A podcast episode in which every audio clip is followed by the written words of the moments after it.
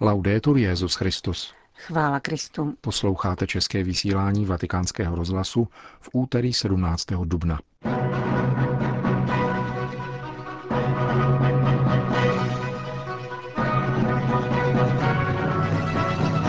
Církev má zapotřebí, abychom všichni byli proroky, kázal papež František při raním šiv kapli domu svaté Marty. K respektu náboženské svobody vyzval kardinál Tóra během své návštěvy v Saudské Arábii. Bez teritoriální jednoty nebude míru v Sýrii, říká farář největší latinské farnosti v Damašku. Nerušený poslech od mikrofonu přejí Milan Glázer a Johana Bronková. Zprávy vatikánského rozhlasu. Vatikán. Pravý prorok umí plakat nad lidem, který mu nenaslouchá, poznamenal papež František v homílii při raním šiv kapli domu svaté Marty. Církev potřebuje, abychom všichni byli proroky, dodal v souvislosti s dnešním liturgickým čtením ze skutků a poštolů. Vy tvrdošíní s neobřezaným srdcem a neobřezanýma ušima. Vy vždycky odporujete duchu svatému, prohlašuje Štěpán a papež komentuje. Nejste konsekventní vůči životu, který vychází z vašich kořenů. Prvomučedník Štěpán vystoupil proti lidu starším a učitelům zákona, kteří jej přivedli před soud. Měli uzavřené srdce, nechtěli mu naslouchat a neměli na paměti dějiny Izraele. Stejně jako jejich předci, kteří pronásledovali proroky, tak se také oni velmi rozzuřili. Vrhli se na Štěpána, vyhnali jej ven za město a začali ho kamenovat. Když se prorok dotkne pravdy, komentoval papež, je srdce buď pohnuto a otevře se, anebo se zatvrdí, rozzuří a rozpoutá pro následování. Nepohodlné pravdě se často nenaslouchá se zalíbením. Proroci byli vždycky pro následování, protože říkali pravdu. Ma soltanto quale è per me il test che un profeta quando parla forte dice la verità Jak si mohu otestovat, zda nějaký důrazně mluvící prorok říká pravdu? Pokud je takový prorok schopen nejenom promlouvat, ale také plakat nad lidem, který pravdu opustil.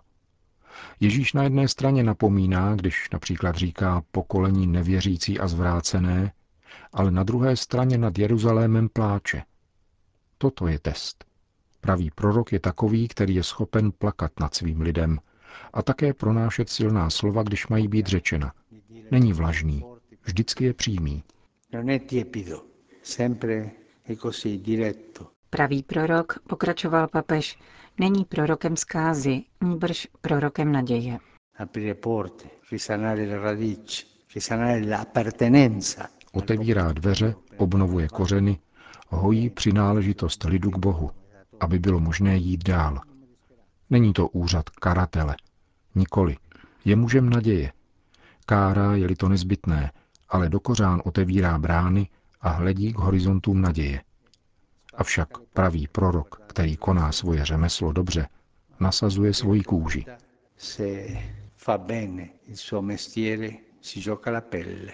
Tak jako Štěpán, který zemřel před zraky Šavla a důsledně tak dostal pravdě.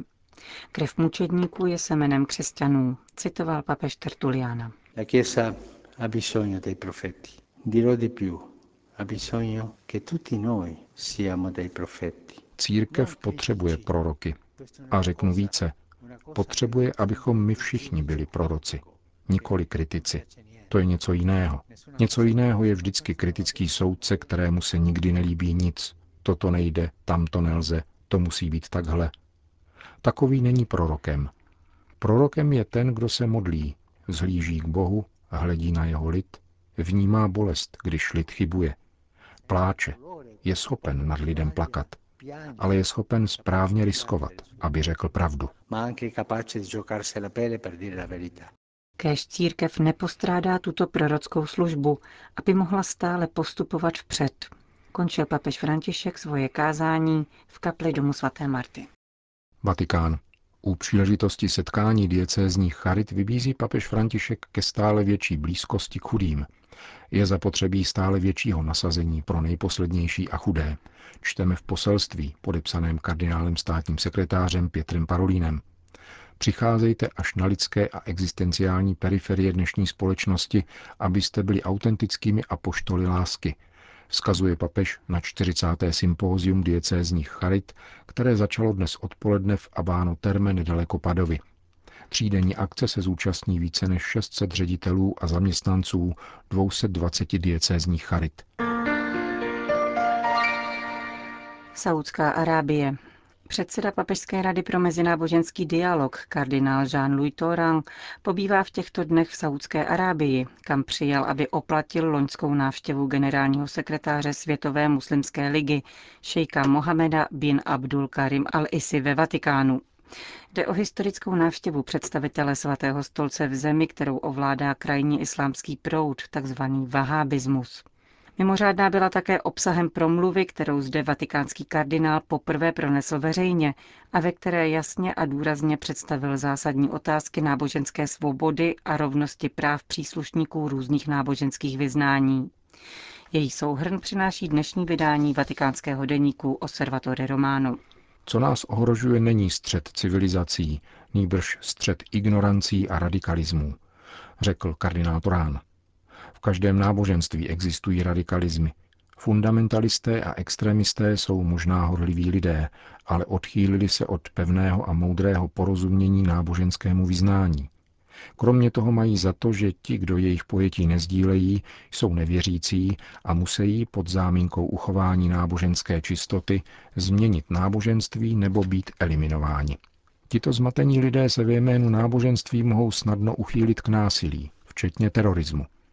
Vymýváním mozku jsou přesvědčováni, že slouží Bohu.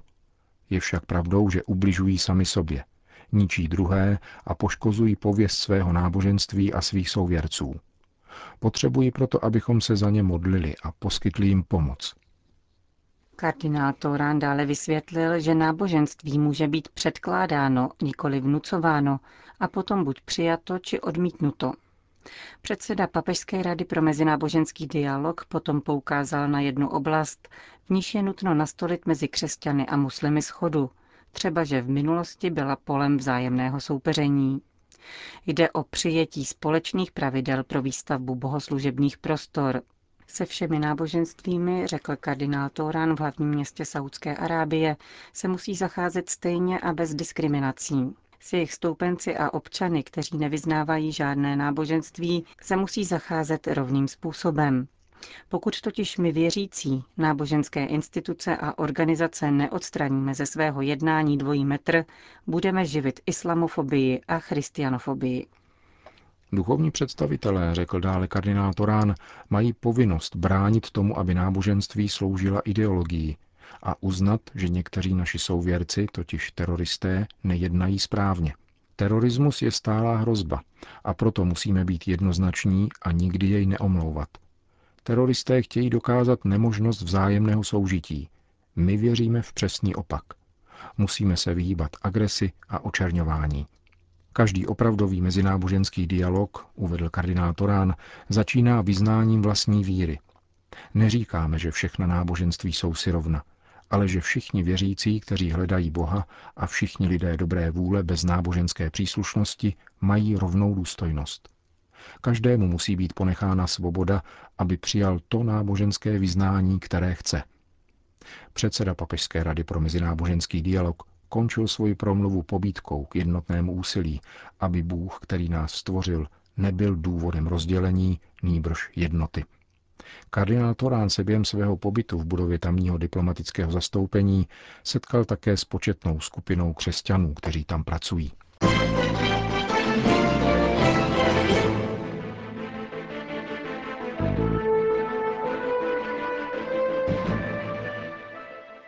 Sýrie. Syřané se obávají, že válka opět zesílí, říká pro vatikánský rozhlas otec Bajat Elia Karakač, farář největší latinské farnosti v Damašku a představený kláštera svatého Pavla. Ve chvíli, kdy měla Mezinárodní komise Organizace pro zákaz chemických zbraní zahájit vyšetřování údajného užití chemických zbraní v Důmě a kdy Bashar Assad prohlašuje, že rakety západních mocností sjednotí zemi pod jeho vedením, se Syřané obávají zejména pokusů o rozdělení státu a nových ohnisek konfliktu. Hovoří otec Karakaš c'è gente un po' demoralizzata perché dopo aver eh, un po' vissuto. Lidé jsou poněkud demoralizovaní, Poté, co zažili chvíli klidu po osvobození Guty, odkud byly odpalovány rakety, které zasahovaly hlavní město a civilisty a mohli se opět svobodně nadechnout, se po posledních událostech vrátili obavy, že válka opět získá na síle. Opakuje se to, co už jsme během těchto válečných let zažili. Pokaždé, když vláda dokáže osvobodit oblast obsazenou teroristy, dojde k reakci na světové úrovni, zejména ze západu, která tuto operaci spochybní a zhazuje vládu, jako by šlo o krvavý režim, který vraždí svůj lid. Přitom dobře víme, že civilisté, kteří žijí pod kontrolou tzv. povstalců, jsou ve velmi obtížné situaci a nepřejí si nic jiného, než být osvobozeni syrskou armádou.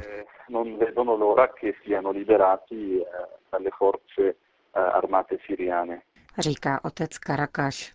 Ani on se netají přesvědčením, že za syrským konfliktem jsou především ekonomické zájmy velkých mocností. Abychom mohli vést dialog, je nutné mít před sebou především dobro Syřanů, dodává. Zároveň je přesvědčen, že pokud Sýrie dostane prostor, bude možné se dohodnout a pokračovat v pokojném soužití různých náboženství, kterým tato země dříve vynikala. Pokud Sýrie zůstane sjednocená, syrský národ, a to mohu dosvědčit také ze své každodenní zkušenosti, je připraven překonat tento konflikt a zranění. Pokud však světové mocnosti mají v úmyslu rozdělit Sýrii, dojde ke katastrofě. Mohlo by to vést k etnickým čistkám a kranám, které je daleko složitější uzdravit. Klášter svatého Pavla, v jehož čele otec Kardaš stojí, je konkrétním svědectvím možnosti pokojného soužití. Františkánská komunita je v Sýrii už 800 let. Zaměřujeme se na pastoraci, spravujeme farnosti a dvě poutní místa. Jedno spojené se svatým Pavlem a druhé se svatým Ananiášem, který Pavla pokřtil. Dnes pokračujeme jak v běžné pastorační práci, tak i v mimořádné. Máme zvláštní centrum pro chudé, které každý měsíc vypomáhá více než 350 rodinám. Dále pečujeme o studenty, o nemocné, kteří potřebují chirurgický zákrok, pomáháme lidem rekonstruovat domy poničené válkou. Zkrátka pracujeme na tomto mimořádném poli. Náš hlavní úkol je však bezesporu duchovní. Musíme přinášet lidem naději.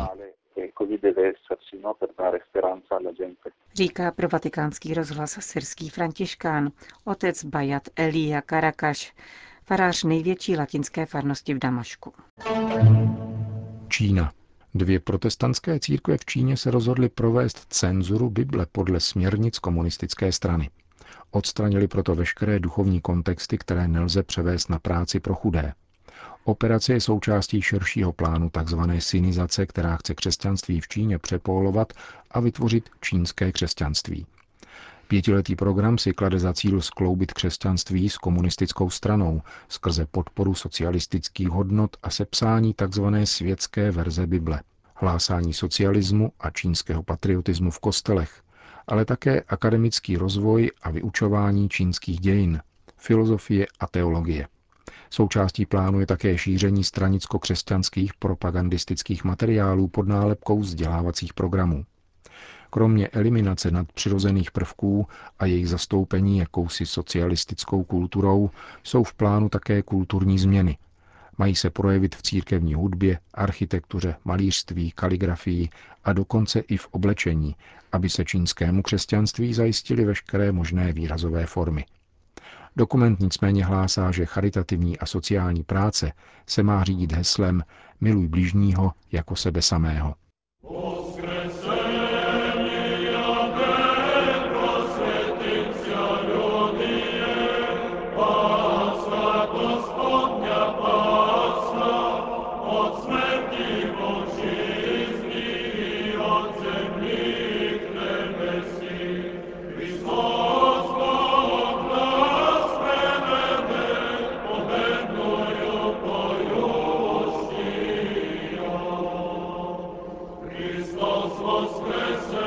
Končíme české vysílání vatikánského rozhlasu. Chvála Kristu. Laudetur Jezus Christus.